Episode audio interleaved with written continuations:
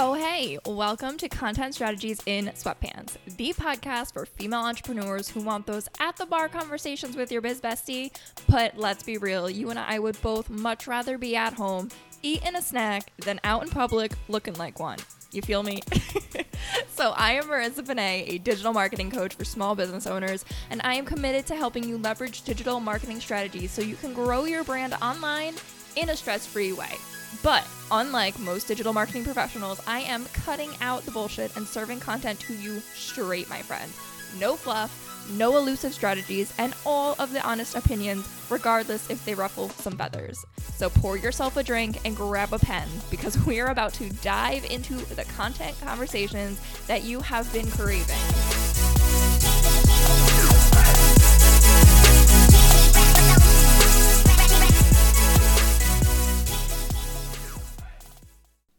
Let's talk about how easy it is to create content as a solopreneur. Now, I know I've seen this question a bunch of times where I'm just a, a, small marketing team of one or two people. How do I actually make the time to create quality content? And not even just quality content, but quality content that connects and converts with my audience, right? So, if you are running a small business and you're still in the solopreneur phase, or if you just have support of like a part time VA, um, or just like a one off intern or something like that, creating consistent quality content can feel borderline impossible. But this episode is going to show you how to actually create this content. I'm going to break it down into four simple, simple steps for you guys, and then we can dive into those topics deeper. But step one is establishing your brand's core content topics. Step two is outlining your three social content pillars.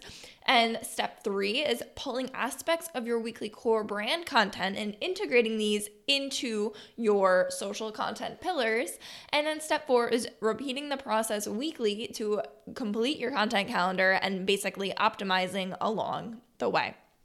So, let's talk about exactly how we establish our brand's core content topics. These are the long form content um, key pillars that you the key topics i hate using pillars for all these different words because even though it technically still is a content pillar i don't want to get you confused with the social content pillar so the key topics of your long form content so this is your blog post this is your podcast this is those big juicy meaty pieces that you publish um, that is outside of social media. Okay, so what are your core content topics? What are the things that you talk about the most and that you are an expert in? So, for example, I provide stress free digital marketing tips. That is pretty much like the tagline of my business. I provide social media marketing advice, I provide content marketing advice. Um, within that, I also provide um, productivity and optimization tips for using systems so you guys can like take a day off from your business without stressing out that everything's gonna fall apart, right? So, my core three topics are usually social media marketing, content marketing, and productivity and organization those are my brand core content content topics.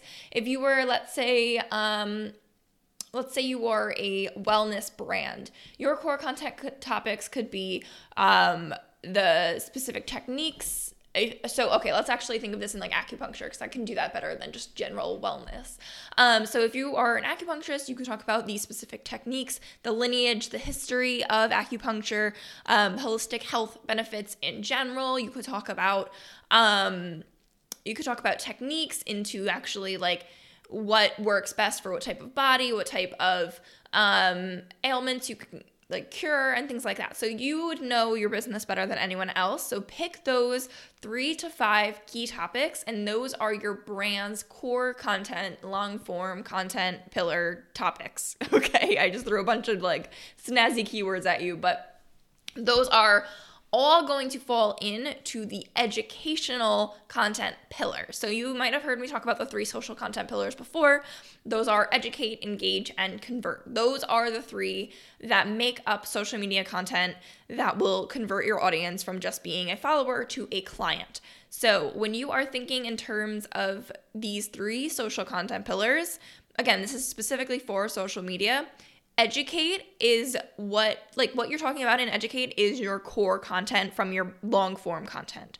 So when you're thinking about that about that when you're repurposing your content, you create this big meaty blog post, podcast, newsletter, whatever it is, that one topic can fall into educate because that is your 9 times out of 10 on your blog and stuff, you are educating your audience on some topic or that you're diving deeper into, right? So, simple enough, the overarching theme of that one blog post can now become an educational post, whether that is a carousel, um, explaining like an overarching topic, um, whether you are divvying in deeper and pulling out one headline and educating about that, um, whether it's a reel, whether it's just a static post, a video, an IG live, whatever it is, that is one of the social content pillars. The second content pillar is engage. So this would be asking your audience a question. This is getting your audience to physically interact with your post, whether that's leaving a comment, liking, saving, sharing, um, any of those um, metrics is what you want from an engaged post. So for something like that, let's say you were, um, let's go back to our acupuncturist example. If you were to say, how many of you have um, thought about going to an acupuncture appointment but you never have. What's stopping you? So ha- like prompting your audience to do that would be a great way to create engage content. And you can do that in your stories by having a poll. You can do that um, on your actual reel like hey like remix this uh, reel with you telling me why you've never gone to an acupuncturist appointment or whatever it is. You can think outside the box here and know what how your audience best responds to your inquiry inquiries um, the other thing with the engage thing if you were to ask a question like that you can use their answers um, to fuel additional education content down the line. So keep note of anything that your audience does respond back to you. Their questions and their answers are usually what drive are like the driving force of all future content creation because you now you have their words. You know exactly how they speak and how they respond, so you can use that in future educational content.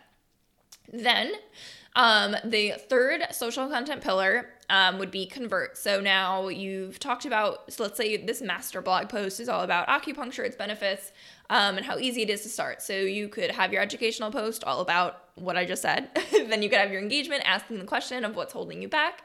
And now the convert, it's like, okay, so now you've um, so for the convert content, this would be either pulling to like a free resource to learn more. Um, this would be scheduling an appointment with you, doing a consultation, something along those lines. This part of the content is specifically driven to push your com- your customer deeper into the customer journey, into your funnel a little bit deeper. Whether that is just going from like acknowledging you and becoming aware to saying, you know what, let me follow them. Or if they already are following you, let me download their free lead magnet. Oh, they've already um, downloaded your lead magnet. Okay, you're nurturing them, and now they are thinking about booking a free consultation with you. Now they booked the consultation with you. Let's book an actual appointment. So, depending on where your client is in the journey, that is the type of conversion content that you will be creating. Um, and again, all three of these social content pillars pull from your main core content topic. So, if you were to post one blog post or publish one podcast episode or release one newsletter each week, one simple piece of content can then translate into three different content pillars for the week. And if you are just starting out, you can keep it that simple or you can continuously divvy these up. So, one core content topic could then translate into three, six, nine, an entire month's worth of social media content if you were to duplicate the educate, engage, and convert week after week. Okay. So, those are um, step one and step two. Step three is the actual integration of pulling those weekly core content um, topics and integrating them into the post, as I just ex- described in the last step. Um, and step four is repeating the process. So, as I said, if you want to continuously keep your social media flowing, you can say, okay, this one educational reel did very, very well. Let me take the exact same topic and repurpose it into a carousel post. It's the same information, but it caters to those that like to read and swipe read um, versus watching a video. And not everyone sees everything that you post. So, nine times out of 10, no one's to even notice that you're duplicating your content. You can literally have the exact same um, message just in a different format and it will uh, it will work wonders for you and then you can also see you can um, a b test and say okay well my it looks like my audience is reacting better to reel content versus carousel post content. So let me highlight and amplify this by using more reel content and seeing if it's the topic that's drawing their attention or if it's the format that's drawing their attention. So you can a b test with your own content when you start to duplicate and replicate um, the same main idea. So you don't need to be reinventing the reel every the reel every inventing the wheel every single time you are coming to show up on social media. You are essentially taking your main um, key core content, the long form content, and you are repurposing and reutilizing and remixing and whatever other art word you want to throw in there. Um, it's your same idea, and you're putting a different spin on it to connect with people in a different way, whether that is a different way that they learn in a different way, or you're expanding on the topic in some um, perpendicular parallel type of um, aspect there. Okay, so that is the Marissa Speed talking version on how to create content as a solopreneur. But if you need additional content creation support, I'm going to shout it out from the rooftops. Please join the content marketing membership, Content Catalyst. Each month, you are provided with a full content calendar. Uh, captions are pre written for you, you just have to mad lib style them um, to fit your brand. There are done for you images, uh, graphics, everything is already inside the vault for you. And the beginning of the month, you get an entire month's worth of content. And that's just like the tip of the iceberg because you're also getting all the content marketing trainings, um, the email marketing trainings. You're basically learning from the group as well. We have monthly group coaching calls, we've got those actual live trainings, which then end up in the vault. Um, so it's just full of goodness. So if you've ever struggled with creating content, whether it is long form content, social content, or anything like that, this is the place that you want to be. So head on over to marissapanay.com forward slash membership if you are interested in that. And it will also be linked in the show notes.